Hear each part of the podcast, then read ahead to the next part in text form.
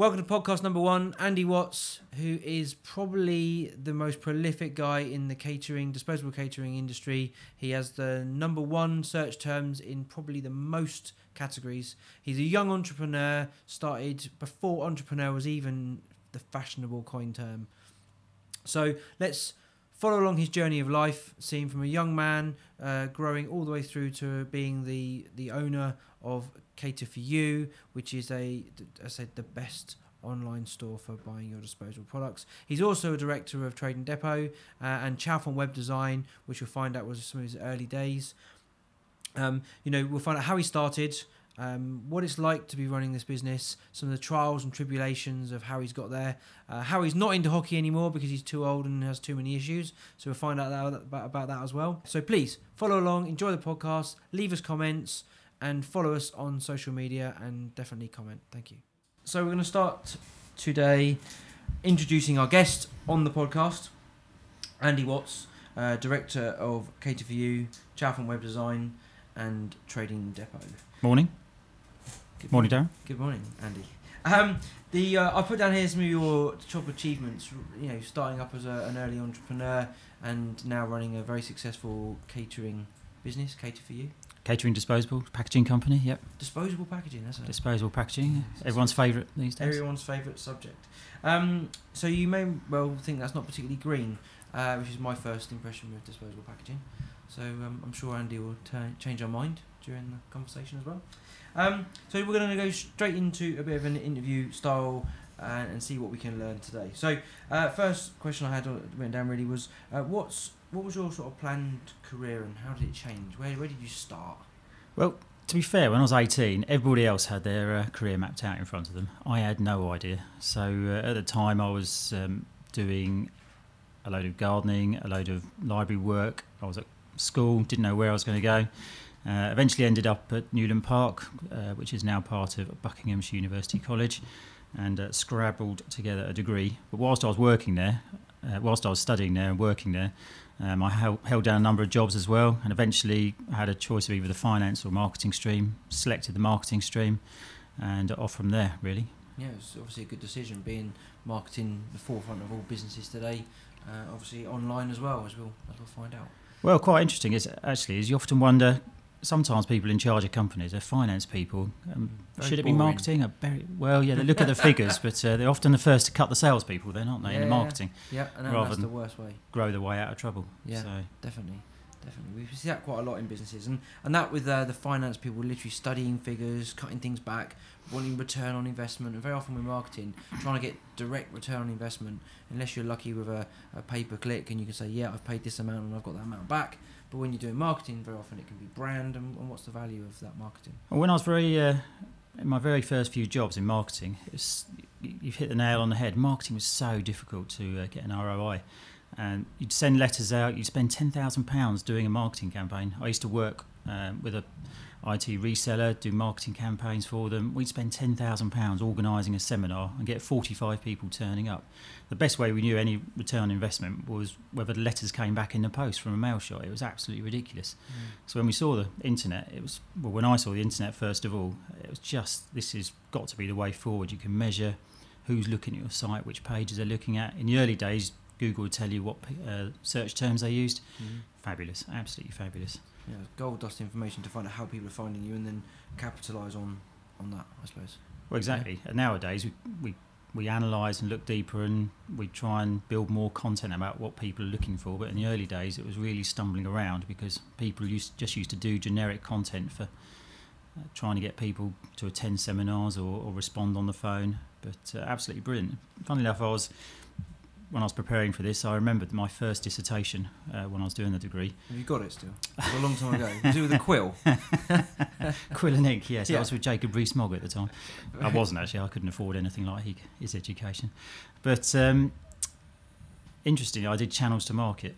Mhm. I completely forgotten about this, and uh, the reason I didn't get a first in my degree was because I said uh, I think the internet is going to be massive, and this was back in '94 and '95.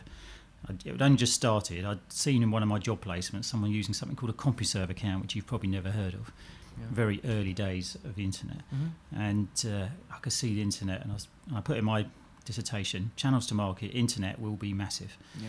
But uh, he didn't give me a first because I couldn't back it up with evidence, of course, because there was no evidence because it was 94, 95, just two years after it started. Wow. Yeah. So you were definitely one of the the forefronts of thinking of marketing, online websites, and the future of business today, which is killing the high street. Well, High Street haven't adapted, people haven't adapted, and uh, everything. The internet has changed everything. It's still changing things. There will be massive changes to come, Mm. even now. Uh, I, I see eBay and um, some of the other early forerunners. uh, Loads of brand names already gone by the wayside. The early search engines completely Yeah. dominated now by Google. Jeeves. Alta Vista Yeah, was Alta one of the originals, done by yeah. Digital Equipment Company, which was part of Compaq, which then became part of HP. Um, All completely disappeared, and High Yeah. Street's exactly the same. They're, they're needing to evolve, Yeah. and they're not evolving. They can't figure it out. But that's what happened with Trading Depot in the early days, of course. Yeah. True. We couldn't figure out how to deliver the goods and, and not mess the existing channels up, and that's Yep. why Trading Depot came into being, just to be a dedicated internet provider. Yeah. Definitely. Um, whereas we've been to seminars together recently, and we, and we now know actually it's a hybrid mix is the way forward. Yeah. Omni-channel as they know. Omni-channel. Omni-channel is the buzzword of uh, B2B markets and B2X, which is a new word I've recently seen quite a few times. Um, that's all really useful information, and, and, and that's it's good because you didn't have a career mapped out, and that's the thing that I think a lot of young all. people don't realise is they, they kind of like they feel they need a path, they need to make a difference to people, they need to be ha- have a, have a have a path, and they haven't got one, and they sort of fall by the wayside. They sort of bumble around, not knowing what they're going to do. So I think it's it's interesting to see that where you've come from is almost in the same place. Didn't really know what you wanted to do. Probably had a few ideas. Um, Right, absolutely none, Darren. No yeah, none idea. whatsoever. I just love the internet when I first saw it. What you're saying there about young people, just go and do what you enjoy, actually. Hmm. And if you see something and you can't do it in your full time job, do it as a part time job. I Yeah. learned how to web design. Um, as you know, I love playing hockey, or used to love playing hockey. Yeah. Too, too old for it. Too old, yeah, always injured, broken. and um, Darren Anderton of my local hockey club. Yeah. Oh no, that's an old reference as well. No, no, no idea. No idea. Tottenham player. no idea. Okay. Um, Not into sport. yeah, it's going. If you want to develop a career in something or try it, do do it in your spare time. I developed my first website for the hockey club, and we did that back in '97, and it took off. We were one of the first hockey clubs in the country to have a website, and I learnt my web design trade from there. And from there, people heard that I did websites and, and recruited me, which is why how I started in 2001 in my web design company, purely by almost by accident by pursuing something I enjoyed. So So your side hustle is, is what they kind of call it today. is that what Uh, they call it today, Andy. Yeah, the young lads and the young kids today are calling it a side hustle. Um, basically, a way of, of making money on the side of their regular job, um, which they hope to be a career one day. And I think you're right. I think the important thing is is to have something you're passionate about, keep you motivated, keep working on that. But but so many of them sort of also forget to, to sort of put the hundred percent into their main job at the same time because they so want to get on with their side job. And I think you have to learn to be motivated in both. Totally, yeah. If you can't, you can learn so much in your full time job, even if it's bad things. I had terrible managers for years and years, number of jobs early on.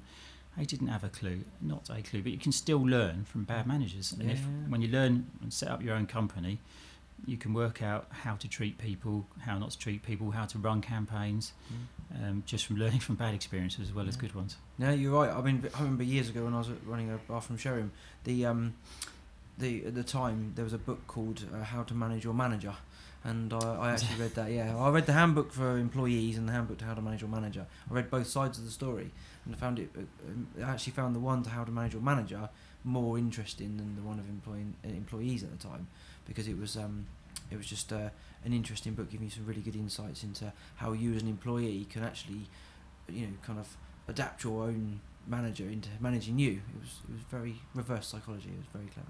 I can imagine, and certainly um, getting the most out of people. Just yeah, following what they're interested in as well. There's no point trying to sort of force them to do something. Obviously, you recruit them to do a job. But if you see something that has a bright spark which will benefit your business, you've got to got to harness that. Yeah, definitely, definitely.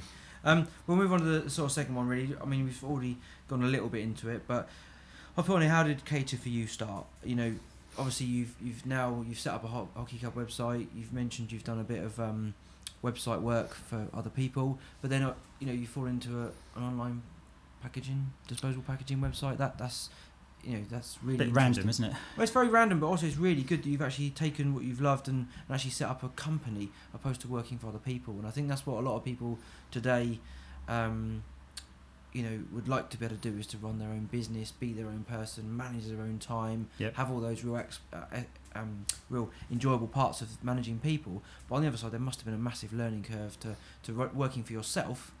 Then to having employees, other people to deal with. How Yeah. did all that sort of start anyway to begin with? Well, you're absolutely right, and um, it's and I must say today it's much easier to set up a company than it ever has been before. Back in the 80s and 90s, it was so difficult to set up a new company. But I set Chalfont Web Design up in 2001, and the interesting thing was um, a lot of people in those days used to specialise in a vertical market.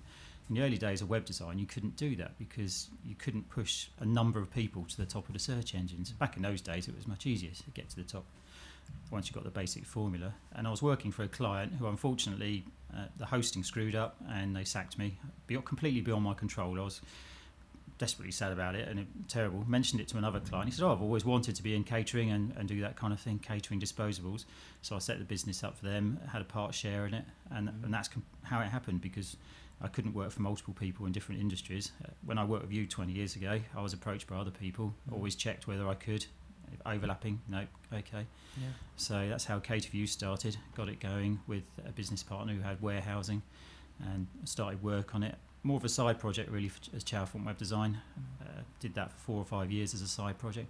So useful to, which then helped my other clients because I work, found out so many things and tricks that you could try on your own website, which you couldn't try on your client's website. For obvi- if it went spectacularly wrong, for example, and you completely lost all rankings, Yeah. disaster. But as, as your own company, you can try it and try different things, and we still have that ethos today. Yeah, you mentioned a minute ago about the having the formula, um, the formula of the website. So, what is the formula of the website? Hasn't changed much over 20 years. It's Yeah, incredible, agree. really. Yep. The, the basics are good content on the website, Yeah.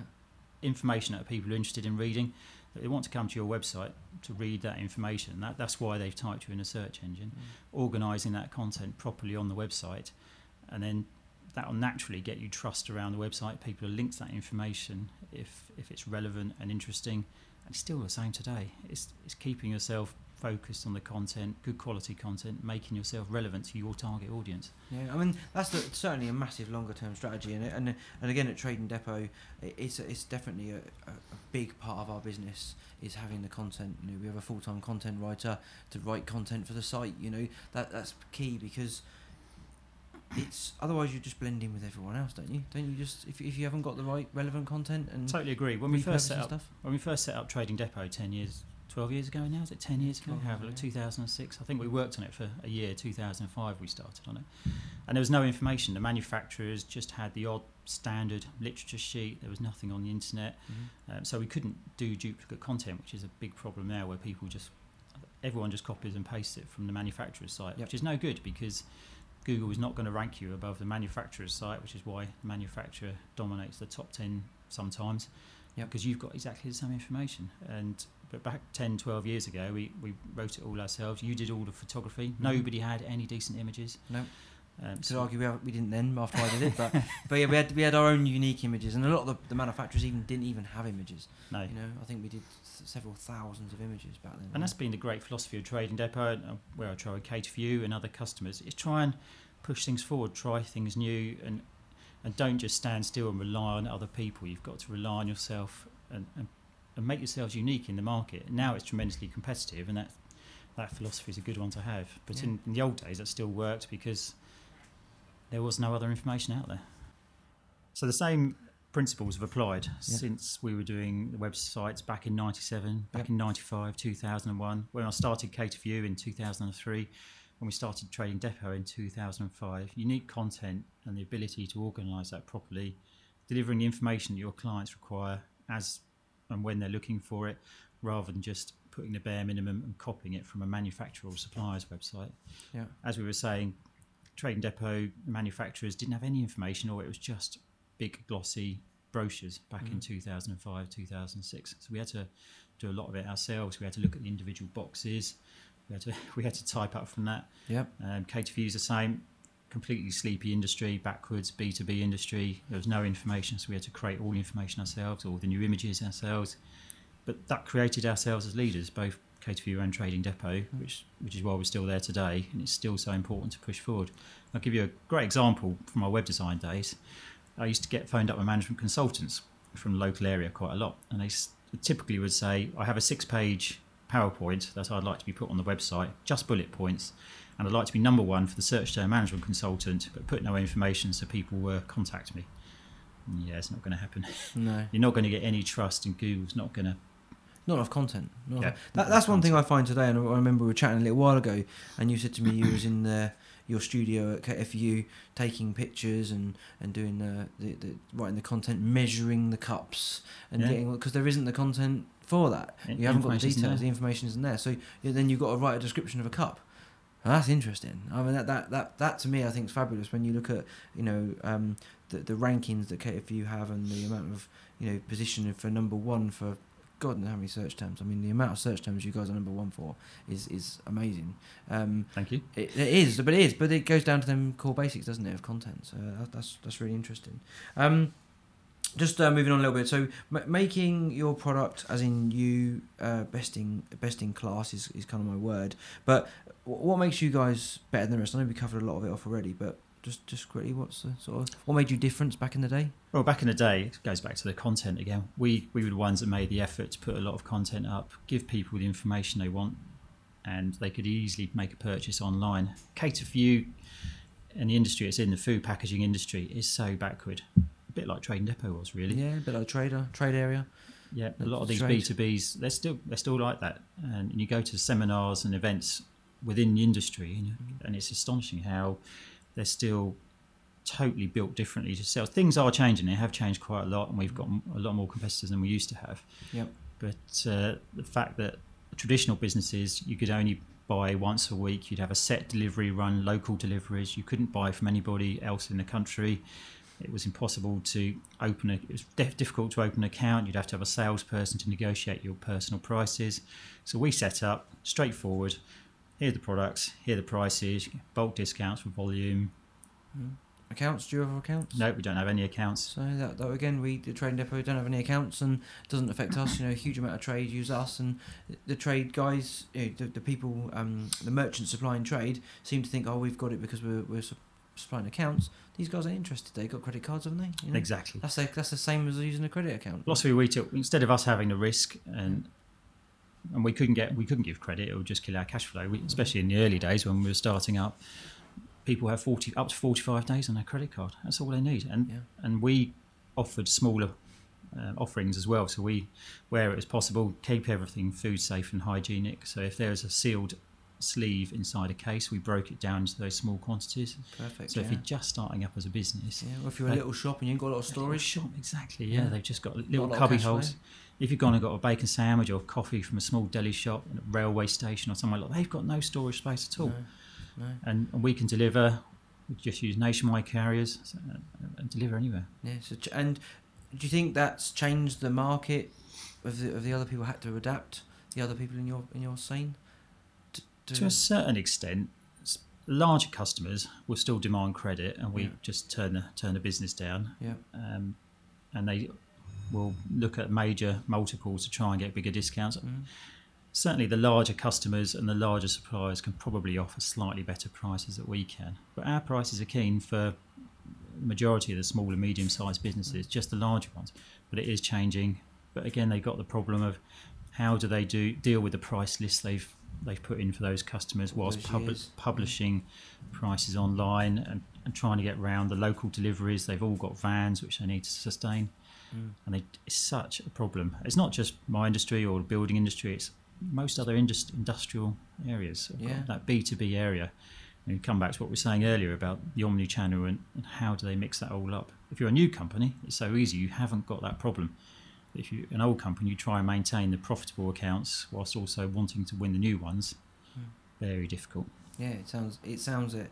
You guys haven't really offered the credit, but you changed the delivery, you changed the, the, the package, the sleeves, so you made yourselves different.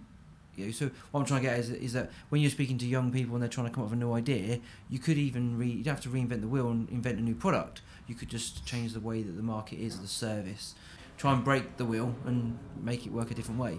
And that, that's what you you did back then, really. Is Yeah. that it was already working, it was there. You just came in and used the internet at the time uh, to, to change the model of what how that supply and demand was working. But that could be done again today. Somebody can come in and, and break your model down in a different way and disturb your business, couldn't they? Absolutely, and small businesses are much nimbler than large businesses. So as you become more successful as a business, you naturally become less nimble. You have to suddenly have processes internally. You may have ISO 9001, which is a good thing for quality side of things. But larger companies are, are less nimble, and as a smaller person, you can react much quicker and be proactive with customer requirements. If somebody phones up specific, you want the business more than say a larger company who might go turn it down for some reason. I'd like to think Cater for You aren't like that, but there might be instances in the future where we can't do something. We see it on eBay now actually, where people are splitting down packs even further, but then it's not food safe, and we won't do that because we have to keep our products food safe and hygienic for, for resale. But other people buy a sleeve from us maybe or a case from us and then sell it on eBay. Really? And that's how smaller companies will. But it's the same with the DIY industry. I remember when we were finding packs of screwdrivers on eBay, which people were making pennies on. It's, hmm. you can't sustain a living on that. No, I mean the whole of the power tool market. To give another example, that that was changed completely by the internet because people that traditionally you would sell into a merchant a pack of tools. You might get seven, you know, Dewalt drills. You'll you'll take seven Dewalt drills in. You'll have a your, your big drill driver. You take all the different bits and pieces. You, you, you'll have three batteries with it. But then somebody online would take that whole kit, buy ten of them at a decent price, break them down into individual naked bodies and then they would sell those online at all different prices. And that is now how power tool market works today. How is it? All the big ones, all the big power tool suppliers will be buying kits and bulk, and they break it down into essentially what you guys were saying you did back in the day. Yeah. And they, they would take it down, and then you. So when you when the tool arrives at your house, um, you'll end up with a three hundred pound drill in literally a carrier bag. That's it. That's all you get. You're paying three hundred quid for a drill. It doesn't come in a box. It doesn't come in a packaging. It doesn't come in, just in a carrier bag. And manufacturers won't see that. And when the manufacturers know it happens, and and, it, and to me, uh, from the marketing, you know, if I had a brand, I wouldn't I wouldn't be happy about that. You know, if you you're selling a, a premium quality drill, it's part of a kit broken down, and it's now it's in a sleeve, it's in a bag. You know, um, and you look at the likes of the Coca Cola brands when they buy their multi packs, they're very lucky. They they put this is a multi pack can, and yeah, yeah you know, same with crisps as well. Yes, they try and disturb that part of the market so people can't buy multi packs and break them down and sell them in shops. Some of the shops do, but you know they're still trying to break that that down. Um, but yeah, it's just interesting to see that that, that that every market's kind of the same but different. If that makes that makes any sense. Just moving on to fashion and something that I you know that really really for me for across the, all of these podcasts is going to be key. But fashion trends in the markets we're forever changing. Things are changing quicker today than they've ever changed before Absolutely. my, my belief is that you know the next two to, to five years is going to be probably ch- uh, move as fast in retail as the last 10 years have you know because things with the online things with socials things with apps things with voice everything's moving at such a rate that i think we're going to see some huge changes with not only the high street but, but products and direct to consumer products but just quickly with your industry the the buzzword recycling recycling paper straw plastic straws sorry you know getting rid of plastic straws for paper how how's that changed in the in the market for you Uh, you're spot on. That has been such a big change in the last year, and quite rightly so as well, because people in the industry. Was, I go to an environmental seminar each year within the industry, organised by the industry body, the FPA. Absolutely fascinating, but they were caught like rabbits in headlights when Hugh Fearnley Whittingstall did that fantastic documentary on paper cups, how they weren't recycled, and then Blue Planet obviously followed up with plastic in the oceans. All this was made aware to us just before it all happened, and they were, oh, what are we're going to do about it. Totally changed the market. Really interesting. As it happens, Cater for You, because we're not part of the industry, we've had recycling information on all our products uh, for a very long time. We've had a biodegradable section on there for over 10 years, which Wow. was, um, wow which I was, I looked through the other day. I was quite surprised how long we'd had it for. Yeah. But, uh, yeah We've always sought these products out. We hate the EPS stuff, the foam stuff. We well, we don't like shipping it anyway, but we think it's terrible. Uh, it's although it is the best insulator for products. But isn't it a core part of your business? I mean, you hate it, but you kind of you love it. From it, obviously, it's a core part of your business. It isn't a core part of the business. Um, it's very light. It doesn't ship very well, but also we just don't like selling it. We No. don't as as because we're consumers, I guess, as well. We don't Yeah. like seeing it now. We prefer the cardboard Yep. insulated products now. We've got a whole raft of things, but over the last year, huge changes in the market. Mm. Although I do think some of them are, some of the conceptions are misconstrued, and I think there needs to be better education in the market as well. Um, I'll give you an example. Plast- all plastics aren't all bad. They can be reused, and they do need to be disposed of properly and not just thrown out of the window. Which is my concern with, say, biodegradable things. You say, oh, this will compost naturally. When they're composted naturally, has, what they mean is it has to be in an industrial facility and collected appropriately, not slung into a hedge where it will stay for many years. Mm. Um, and still can damage the environment that way. Of course it is, yeah, Yeah, and, it, yeah. and it just looks awful. People seem to think it is Yeah. okay to chuck out of out of the window. But as as I was saying, last year has seen a huge change, and we've actually struggled to get hold of a lot of the product that we've been selling for the last ten years because suddenly the big boys have sucked all the market, Mm. uh, all the products out of the market, and, and there has been a dearth, a shortage of products. Yeah. But things like PET plastic containers, for example, instead of we've made a conscious decision to stop PET because it is the most widely recyclable plastics out there, and that seems like an obvious obvious way to go. People can collect it easily, can recycle it at the doorstep. By that I mean councils pick it up every two weeks, s- uh, or, or however often it is at your local council, and it will be taken back to the factory and it can be reused, which seems better than um, trees being chopped down. They say a lot of it's FSC, which is forestry standard um, certified, Mm. but can we be sure? Can we be sure all of it's coming? All the, all the product coming in from China is is uh, being sourced not from rainforests. I've heard whispers that they've done tests on it and it hasn't been. Some of the board shouldn't have been sourced from where it should be, and I think that will be the next scandal when someone puts some money into it and, and finds out where this board has been sourced from. Yeah, quite yeah. rightly too. I we're very careful where we source from. We try and we, we have to trust our suppliers to a certain extent, but um, yeah, it's interesting. Yeah. But going back to um, fashions as well, everyone was clamouring for a latte cup tax, Yeah. which which seemed like the right thing. The plastic bag tax has done well, but um, the industry have actually done some really good stuff in terms of organising themselves. Since being caught out completely by Hugh and the River Cottage documentary, they have organised themselves pretty well. And there's something called the PRN, which I'd never heard of, which applies to manufacturers Mhm. of um, cups, food packaging, uh, our, our whole industry, and it means that there is a tax put on when it's manufactured for the end of life, Yeah. which goes towards um, the market value of the recycled material at the end. And they talk. I'm not an expert on it by any means. I've, I've You only, sound quite. no, no, I'm not. I've, I've only, I've only, I only know what I've touched upon, but they're talking about overhauling that completely, uh, which is which I believe they announced in the budget, and it's called the PRN, and this will be a tax which will then go to more consistent packaging tax and recycling for local councils. Local councils are struggling for for money, and, and that's one of the areas where it needs to be more consistency. Every single council within county councils, the district councils have all got different recycling. That needs to be more recycling consistent. Needs to be more consistent, and uh, that will help to do that. Which means more people will be able to recycle at doorstep. Yeah, it just cool. becomes a no-brainer for consumers. Yeah, definitely. So we covered the, the, the packaging side of it and in, in quite in depth there, which is which is really interesting.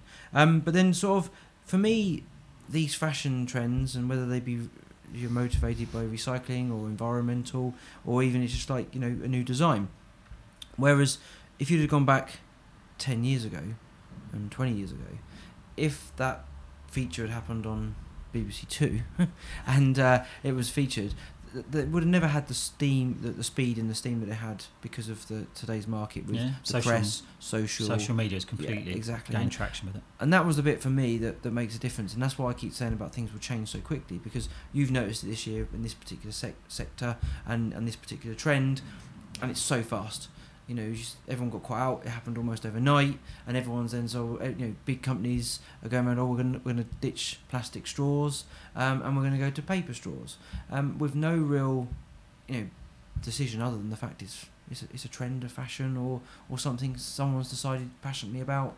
A good thing, don't get me wrong, but without all the the background thought behind it. Does that make sense? Yeah, knee jerk reaction, totally. Yeah, I mean, I'm looking forward to seeing people trying to suck one of McDonald's milkshakes up through a paper straw. It will just collapse. Or bamboo.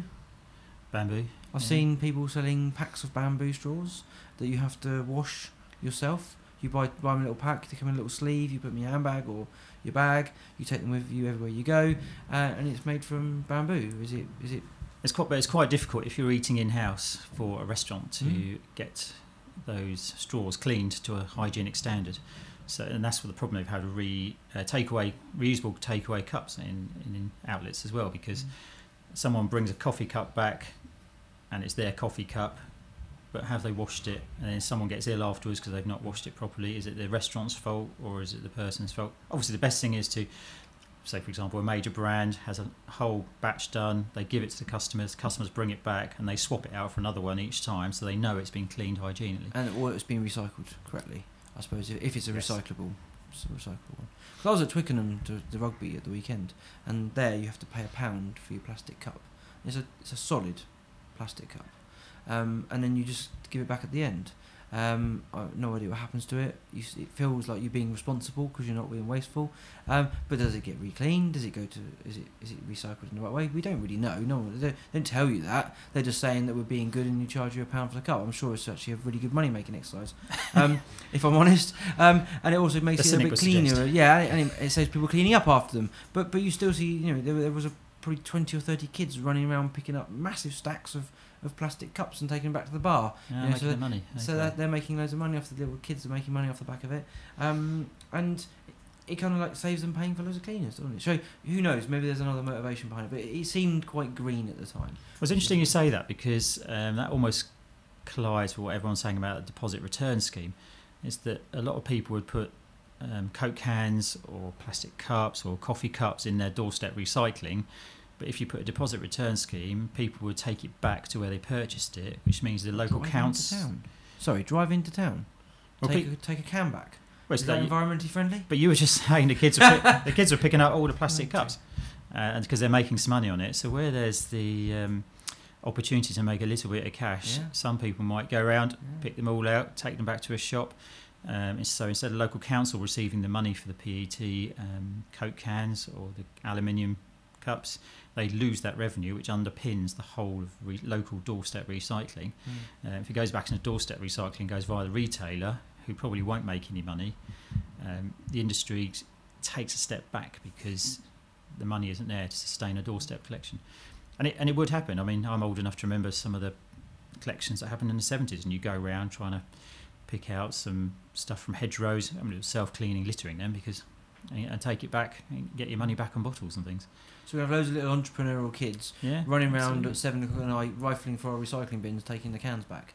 It's um, a possibility. Yeah, Yeah. yeah, cool. No, that's interesting. So moving around the um, the food service industry, we were mentioning about using less resources. Yeah, interesting what you're saying about the bond suites and people taking it, and we were saying about uh, food protection. Uh, some of the issues that were highlighted by uh, the FPA, who we're a member of, uh, the environmental seminar, Friends of the Earth and Greenpeace are regular speakers at those, and other people of a similar industry background. Um, we're talking about the Ellen MacArthur full circular effect on the economy. Really interesting. So, as you were saying, using less of everything, making things less disposable, uh, reusing more, Mhm. and, and that's um, what their found, what her foundation is looking to do is use less in the economy. We're using far too much resource out of the planet at the moment. Yeah. Um, so, really interesting concept. Well, it's not a concept. Really interesting what she's trying to do, push forward, and, and hopefully the industry will react and we'll have more reusable things. Yeah, definitely. I mean, we- Technologies are there. Yeah, they, they are, and it, it, you don't have to be. You don't have to be too clever. Sometimes people try to be too clever at things, and, and that's why if you keep it simple, it will work. And a bit like the, the, the recycling with the straws and the paper, going from plastic to paper, it's a simple concept. It's it's cottoned on, very very easy to do, very easy to portray, very easy to tell people. Uh, but when you try and make things too complicated, sometimes it gets lost in translation. And we've already been doing this sort of recycling for a long time, but it tends to be sort of the, the, you know, the smaller businesses. We went. I went to Borough Market probably seven years ago, and there's a stand there where you can go and take a, a wine bottle, and you can basically fill your wine bottle up, and it's got like a pop down cork, and then you take it away, and you drink it, Yeah. and then you go back and you pop it open and you just obviously wash the bottle out, but you, you fill it back up again. Uh, that's I, I mean, I went to Oktoberfest in Earl's Court Yeah. 15 years ago, yeah, and um, you bought a reusable plastic uh, glass there. Yeah. So instead of disposable glasses, they just had the same one, and you went round from keg to keg yeah. and filled up your glass, just as you were saying. And that's 15 years ago. Yeah, you had to buy another one because you lost it because you couldn't really buy it. but um, cool. Uh, industry industry bodies. Um, what what industry bodies are you guys members of? Well, I think we've made, mentioned a couple of them. Uh, Food Service Packaging Association, Yeah. fabulous body for the catering industry. Yep. Really, really done well the last couple of years with all the industry news. Their chairman Martin Kersh is regularly on the on the news, fielding questions. Does a really good uh, question and answer. Knows his stuff. But the whole industry um, has got together and tried to respond in a, an industry centric way that is the right response. We think for uh, how to move forward. So it's not just a knee jerk reaction to paper cups or um, other issues, which are straws and things. So plastic straws is not, well, very important, but plastic straw is part part of a much wider in- industry problem. Uh, of recyclability, so they've been fantastic. Bucks Business First. If you're a new business setting up, have a look for see if there is something similar in your county Yeah. I can't recommend them highly enough. They're free to join. You can go to seminars about how to set your business up, how to do ongoing marketing, how to organise your finances. Uh, been really helpful, and they organise industry awards and things. Also, a member of the FSB who do some similar stuff as well. Yep. And have been useful. They've got a legal team there you can phone up if necessary. Excellent. So everything you need for a small business to sort of support you. Yeah, all cost effective, uh, and I'd say really important. Excellent. No do good deals. Um, so I, put in new technology. Uh, just quickly, any real new technology that's in, in your area? Web design or view, you thinking, Um, or any of it? Any of it really? Yeah. New, well, so let's, let's go to cater for you for the minute. Just uh, see what you think from a. So new technology for Cater for You. There's a lot of new technology in terms of packaging, packaging materials. Most interesting plastic that's coming out now is PLA. It's been around for a while. We touched upon earlier about compostability and how it degrades. So a lot of new products now have PLA in, so it'll automatically degrade, although it hasn't got a very high temperature resistance, which is why it degrades. But um, so the technology of packaging is changing quite quickly. But the industry as a whole is coming back to the web design area. So we're launching a new website soon. We like we like to think we've always been at the forefront, Yep. and so we're launching a new one because we we only launched it three years ago and it's already out of date. Um, and mobile apps, as we know, when we go down to Brighton, we go to conferences uh, all, Yep. all over the place as well as Brighton. We look at new technologies that are coming up and thinking, wow, we're never going to use that. That will never make mainstream. Before you know it, it's there. Mm. A couple of years ago, we were looking, and someone said about voice search. Yep. And then suddenly the Alexas came in, the Google Homes came in, the Massively popular. incredibly popular. Massive. I was, I was listening to a thing this morning about uh, how the, the, the, next layer of, um, of, of everyone's technology is going to be the voice, obviously, and it's going to be turned around in as much as that people are now going to uh, are starting to build apps over the top of the voice. So you can now a bit like you could play a game on a, on Alexa. So you could ask Alexa to load a game. It loads the game. It's an app. It's a third-party app that someone's built to go on top of the their platform.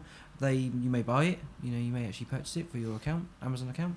Uh, and then you start playing the game via a, a voice activated game. It could be a quiz game or whichever. Yep. But there's going to be service behind that as well. Training maybe, maybe coaching. Who knows? There's a whole level of product that isn't even invented yet that will eventually, in the next two to three years, will be a, on that Alexa or the Google Home or whichever. Absolutely, and as a business, we need to adapt to that. But from where Cater for You's been built on terms of organic search results, as Trade Depot has, and also more lately the pay-per-click results as Google has needed to monetize its investment over the years. Those are becoming irrelevant now. It's only the top search result that gets delivered, and invariably that's a Google search result or Alexa, Alexa's own web search. So Alexa and Amazon. I assume everyone knows Alexa's owned by Amazon. Amazon uh, bought Alexa many years ago, kept it quiet, and then it's now delivering its own search results. So Mm. Google has got a competitor with Alexa big time now, uh, which is why they brought their own home device, since they've probably seen that. So those are the kind of changes in the market, the new technologies. Um, we also saw AI uh, Mm. when we were down in Brighton, didn't we? yeah, definitely. we, we, we sat through all the conferences, were really relevant, and we thought, ah, AI, that's not really any interest to us at all. and watched. She was a brilliant speaker, wasn't she? Mm. And we watched watched it all, and was thinking. By the end of it, we were searching for 3D phones, weren't we? 3D video recorders. Yep. Yeah, Because we trying to find out ideas of, of using that for the future. uh, and you mentioned a really good point actually, because at the minute we mentioned like that you have top for many search engine results for lots of long tail keywords Yep. as we call it. So Yep. you know maybe a, not just a plastic cup, but a, a, a longer one. Um, what's interesting is going forward in, in the trading depot and, and Chalfont web design, and also for your Cater for You business, is that on voice when I ask, you know, where can I go and get a, a product, a plastic cup from, for instance, there's only going to be there's not going to be five pages worth. It's not going to continuously read five pages out of results. no, It's only going to be maybe one or two. and that's going to So- be Google's featured snippet, is which is just the top one, which is which is uh, gained from somebody else's website. Yeah. So it's not Yeah. even the website; it's going to be Google delivering the answer and not saying the website. Yeah, exactly. So so straight away, how are we as businesses are going to be in the for, no, be at the front of that? It's going to be interesting. It's going to be paid advertising, I'm sure. Um, so some kind of paid revenue Yes. uh, to be the number one in the future. They'll monetize the, the featured snippets, I'm sure. Or something But of course, that. Amazon, Amazon's result, the Alexa results are all its own products on store, and it will deliver its own products. Yeah, it will. Uh, Amazon's very clever because it, you know, the the buy box on the platform is the key, in in many ways. Because whatever it says, the first result people go for, especially if it says Prime next to it, people just click on it and buy it. They don't even question it. It may have five other results that will give you different prices. It says from this, but it will just go straight for the first one and off you go. Um, going forward for that, I, I really think. You know, Amazon's only ever going to deliver its own results if it can ever help it. You know, But they also do cases. Amazon do pay per click as well. So Amazon will only deliver the people who've also bid highest for that, as well as within their own warehouses. Yeah. So Exactly. how So- do you compete with that with your own website? It's Yeah, so you, exactly. So you're going to be have to pay Amazon to, for the for the click, and you're going to be paying Amazon for the transaction because they're either transacting it for you, putting it in their warehouse, or they're buying it. You know, it, it's going to be one of those. Um, so they've got it all sewn up, really. Absolutely at the moment. At, at the moment, moment. until someone else brings another one out. Which who knows? In another couple of years, it will change. I'm sure. Well, over the 20 years, as we touched upon earlier, look, these brands come and go. And uh, Facebook was massive, eBay was massive.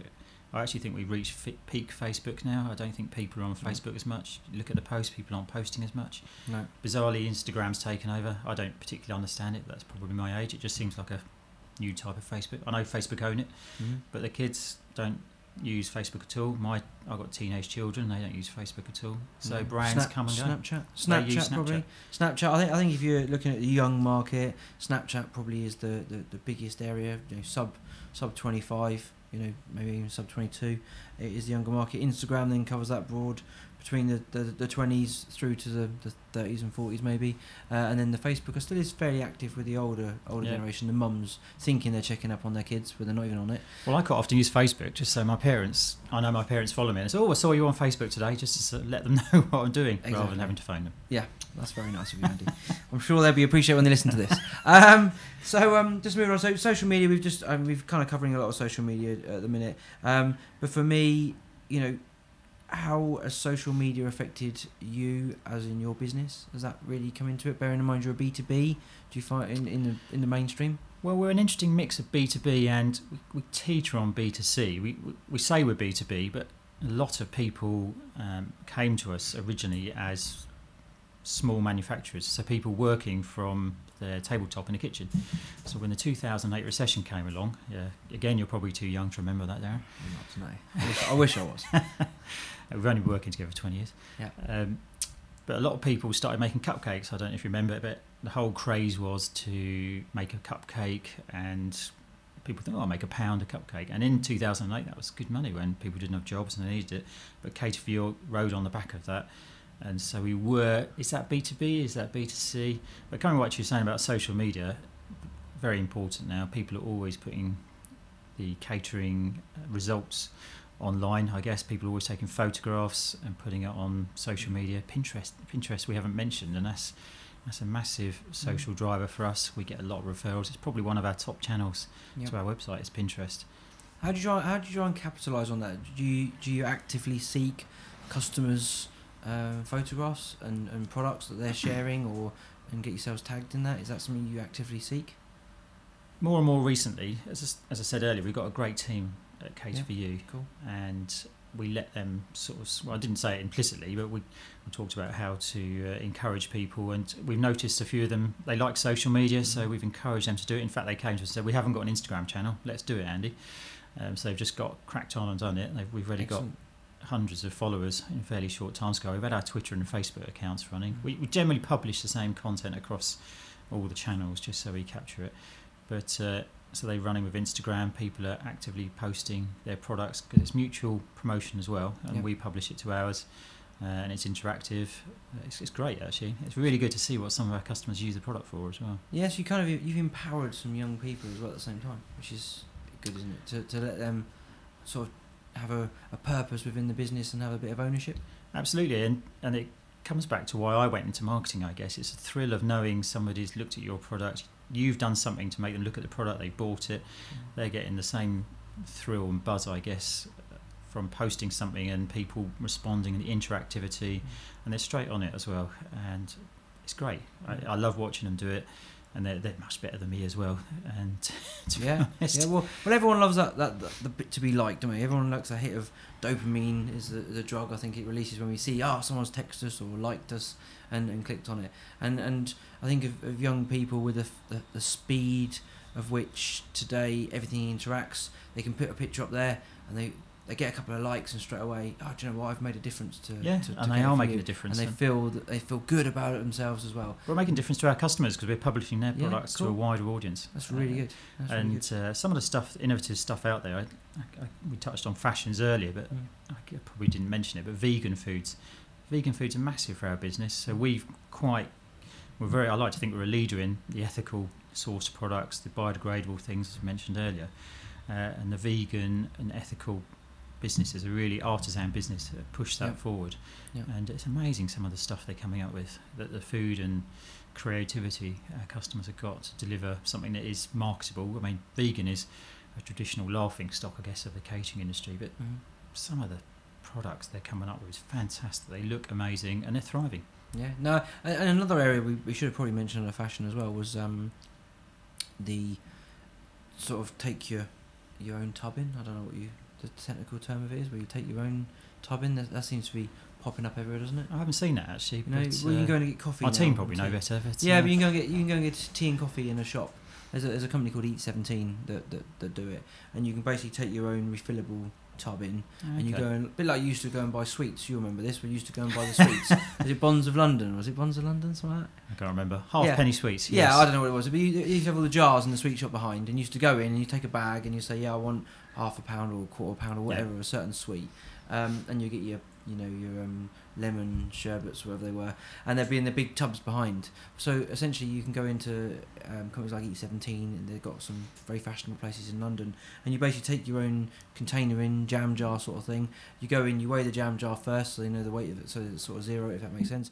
And then you go in, you fill up your tea, your coffee, your nuts, or whatever you want to go and fill up. Okay. Um, your pulses, your fruits, your s- oats, whatever. Yeah. They've got big dispensers, and you walk up, you fill it up to your own thing, put the lid on it, you go and weigh it again, and you pay for the for for the product inside. I mean, interesting point now. It covers off what we were saying earlier about food hygiene. The only thing that always the industry talks about is having to make sure the product is delivered in, in transit in a safe, uh, something that doesn't increase food waste uh, and, and, and maximum hygiene, which is why we don't split our products up. We have to retain the integrity of the hygiene. But um, something also you sort of triggered off in there is food waste. People Mhm. are uh, the industry is big on food waste. How much food is wasted in this country? How much food is chucked out? And so food packaging has a great role in that. So if they can equip people coming to the restaurants Yeah. who, or takeaways with the Yeah. proper things, as long as it's hygienic uh, and people don't get ill after it, then great. Yeah. Has to be. Take your food away and get ill. That's not a good advert, is it? No. But then you see, we uh, someone did a great presentation in one of the food packaging seminars about coconuts being covered in plastic. It's- Yeah. that is ridiculous. Yeah, I know. Yeah. cucumbers covered in it. They don't need it. it Why? really, yeah. So who even invented that? it's just nuts, isn't it? Yeah, So either shop at your local um, greengrocers, as they don't have anything in plastic. They just give you paper bags. Mhm. You can do. It's all plastic-free aisles there, and then or supermarkets. Yeah, get rid of some of that stuff. It's not needed. Use No. paper bags, all biodegradable, compostable, and uh, you don't need plastic for that kind of thing. And only buy stuff more regularly when you need it, rather than let it rot in the fridge. So you Yeah. don't need the more intensive plastic packaging. No, true, perfect. Um, so I, I- I've put on here about um, life experiences and what you pass on to your younger self. I, I'm always massively keen on the fact that if I could talk to myself when I first started, I'd have done a lot of things differently. So I'm always, yeah. What, what would What would you, you do differently, Andrew? What would I do differently? You've done well. Yeah, I have, but I, I confidence was the thing I lacked back in many many years ago, and confidence in what I believed in I was actually the right thing to do. And you know, this podcast, um, I actually came up with the idea of it uh, three years ago, and it's now three years down the line. I've thought about it probably 50, 60 times in the last um, three years, and something's always told me that we need to do this, and it's the right thing to do. And we should also, there's a few other things we need to do as well, but we're, we're you know, slowly I'm getting there now. Now I've got the team here to get behind it and the infrastructure to do it. Is now is the right time to do it. But if I'd have started three years ago, it still would have been the right time. We'd have just been three years further on. Yeah, yeah. Yeah, but I think it goes back to what you were saying earlier as well about you can only try these things Hmm. if you've got the day-to-day stuff running right. So if you're an employee, That's what we're you've got to focus on your day-to-day, keep the revenue coming in, make sure that's everything's still viable, and then do this other stuff which pushes the boundaries is interesting. Um, but yeah, confidence, absolutely right. When you're younger, uh, or when I was young- younger as well, I didn't have any confidence in myself. I didn't think I had the ability to do anything. And looking back, it's actually, yeah, I did know what I was talking about. Mm. I should have had more confidence. Should have gone for it more. Although in my day, my day, Darren, Yes. back in the day, back in the day. um, the job market was a lot more limited. There was sort of very, very much less opportunity out there. You were very much pigeonholed, whereas now there is much more opportunity. So I'd have loved to have been a DJ, for example, music DJ. It's like um, music is my passion. I love music, and I should have had, you know, could have done it. Did wasn't given the opportunity. Didn't think I had the opportunity. Didn't think I could do it.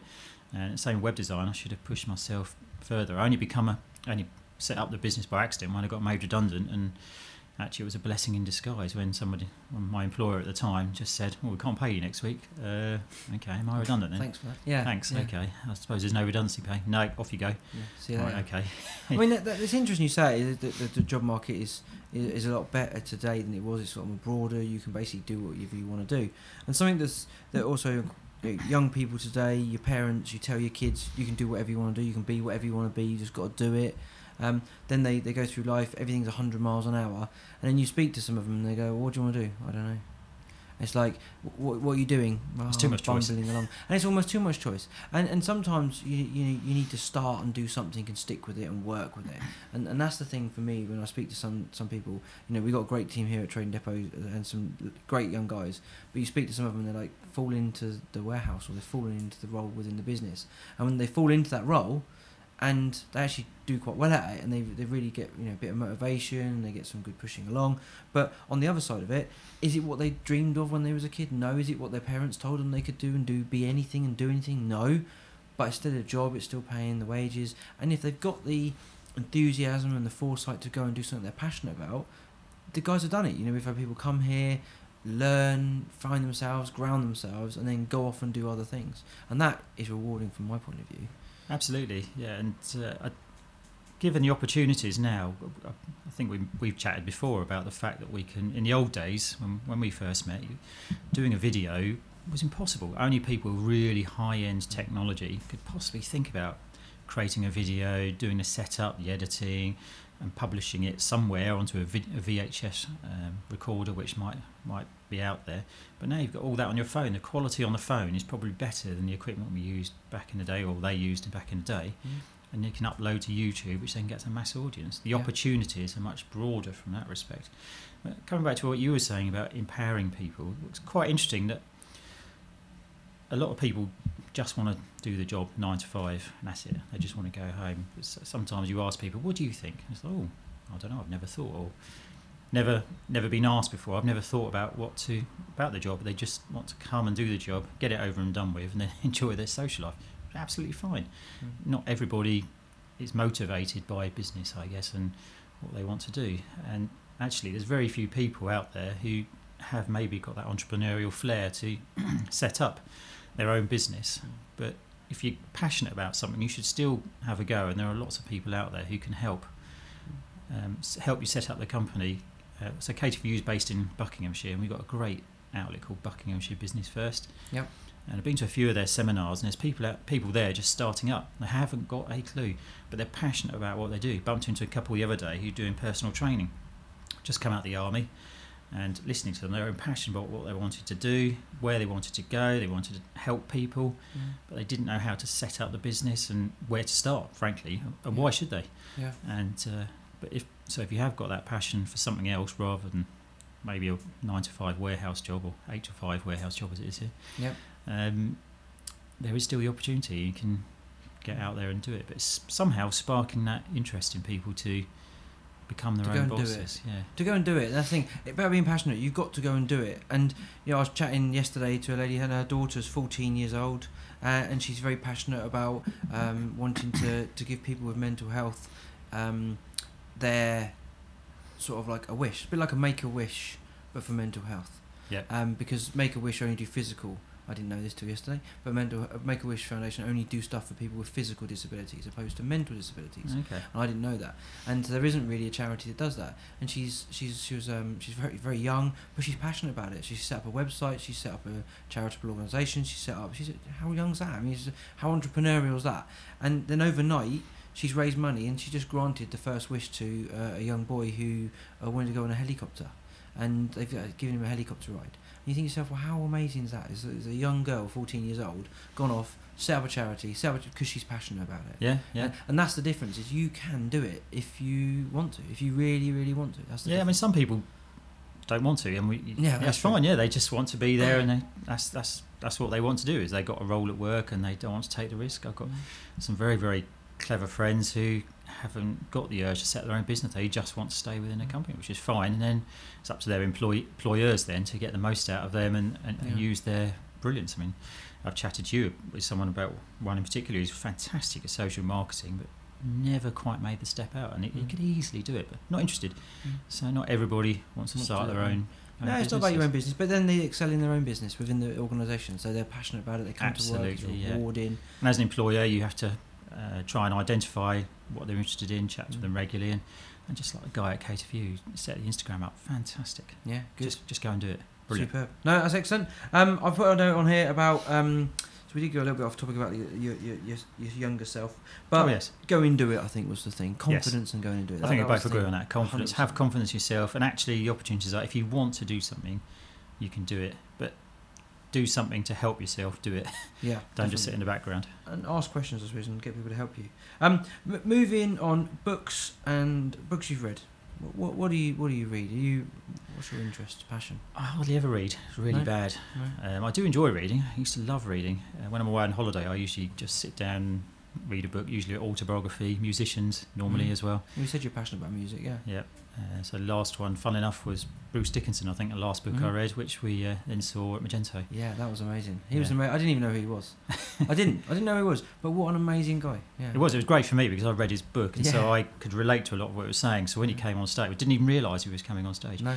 and it was like, oh wow, fantastic. He, Mm. I knew what a magnificent individual he was, and Yeah. fantastic to watch.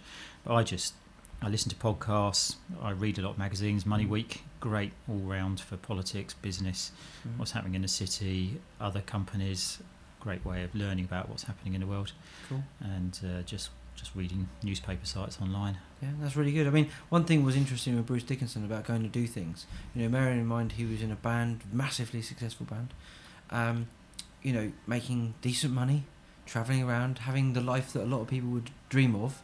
But he woke up one day without fulfillment from that, and that was the amazing thing. And he went off and did something else. He left Yeah. the band and and essentially set up an airline uh, from a longer term. But what we didn't talk about at the beginning was he was hugely driven because he had no money to start off. He was Oh, living out in squats Yeah. to start with, and he had no money, and so he, he, he pushed himself further, took the risks, and, and, and took it. And he never stopped taking risks. Just Mm. said earlier, one of those people who will take a risk. Yeah, Le- left a left a very successful band and set up an airline essentially after a while. that's just amazing. But hey ho, that's good. Um, the, what what's the hardest part of your job?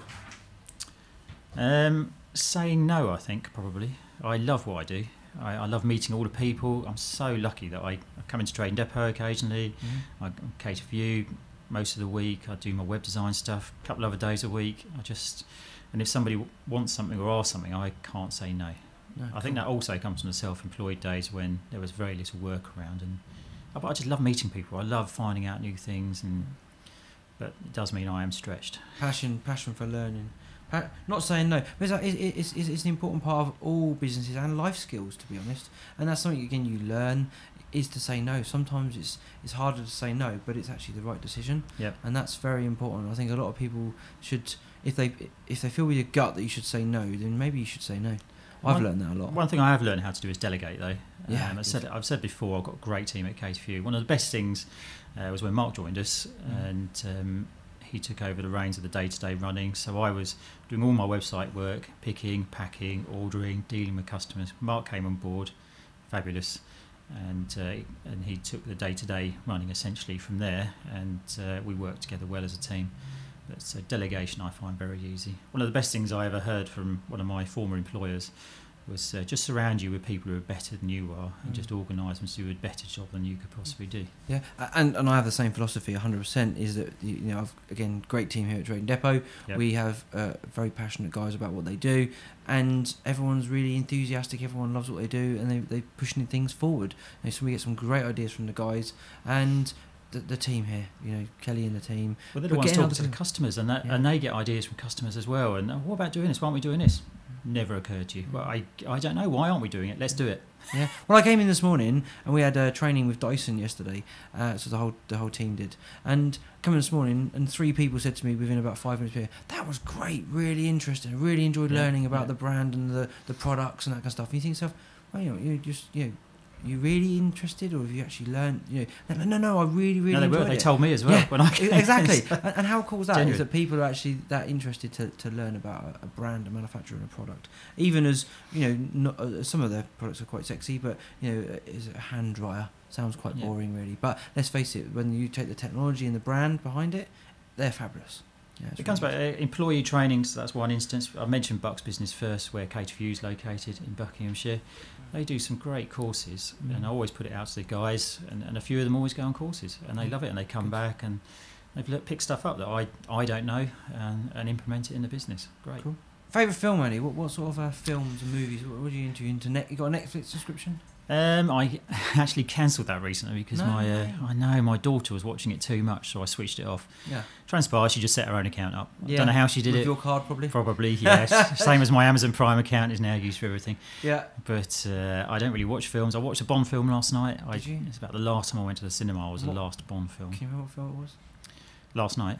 Yeah, well, I you're getting old. You might forget by now. What, what film It was was it? GoldenEye last night. Goldeneye. Yeah, very good. classic, yes, very good. But uh, no, I don't really. I watch sport. Not in a film. Too busy working. Probably. Too busy working. Yeah, Too so busy do working. fill my hours in with front of work. computer. Yeah, fill his hours working. Not only his main job, but his other main job His and hobby. his other main job. uh, yeah, it's and his hobby. Um, cool. Uh, and I think that's that's it really. We we've really wrapped it up. I hope it's been useful. I hope that was of interest. Yeah. Yeah, I'm sure it is. And uh, We didn't mention much about Trading Depot, who obviously uh, I helped set up, but uh, another that's good. podcast if uh, listeners demand it. Yeah, exactly. Definitely. No, it's good. It's interesting. Thank you very much. Oh, thanks for having me, Darren. Good fun. Thank you.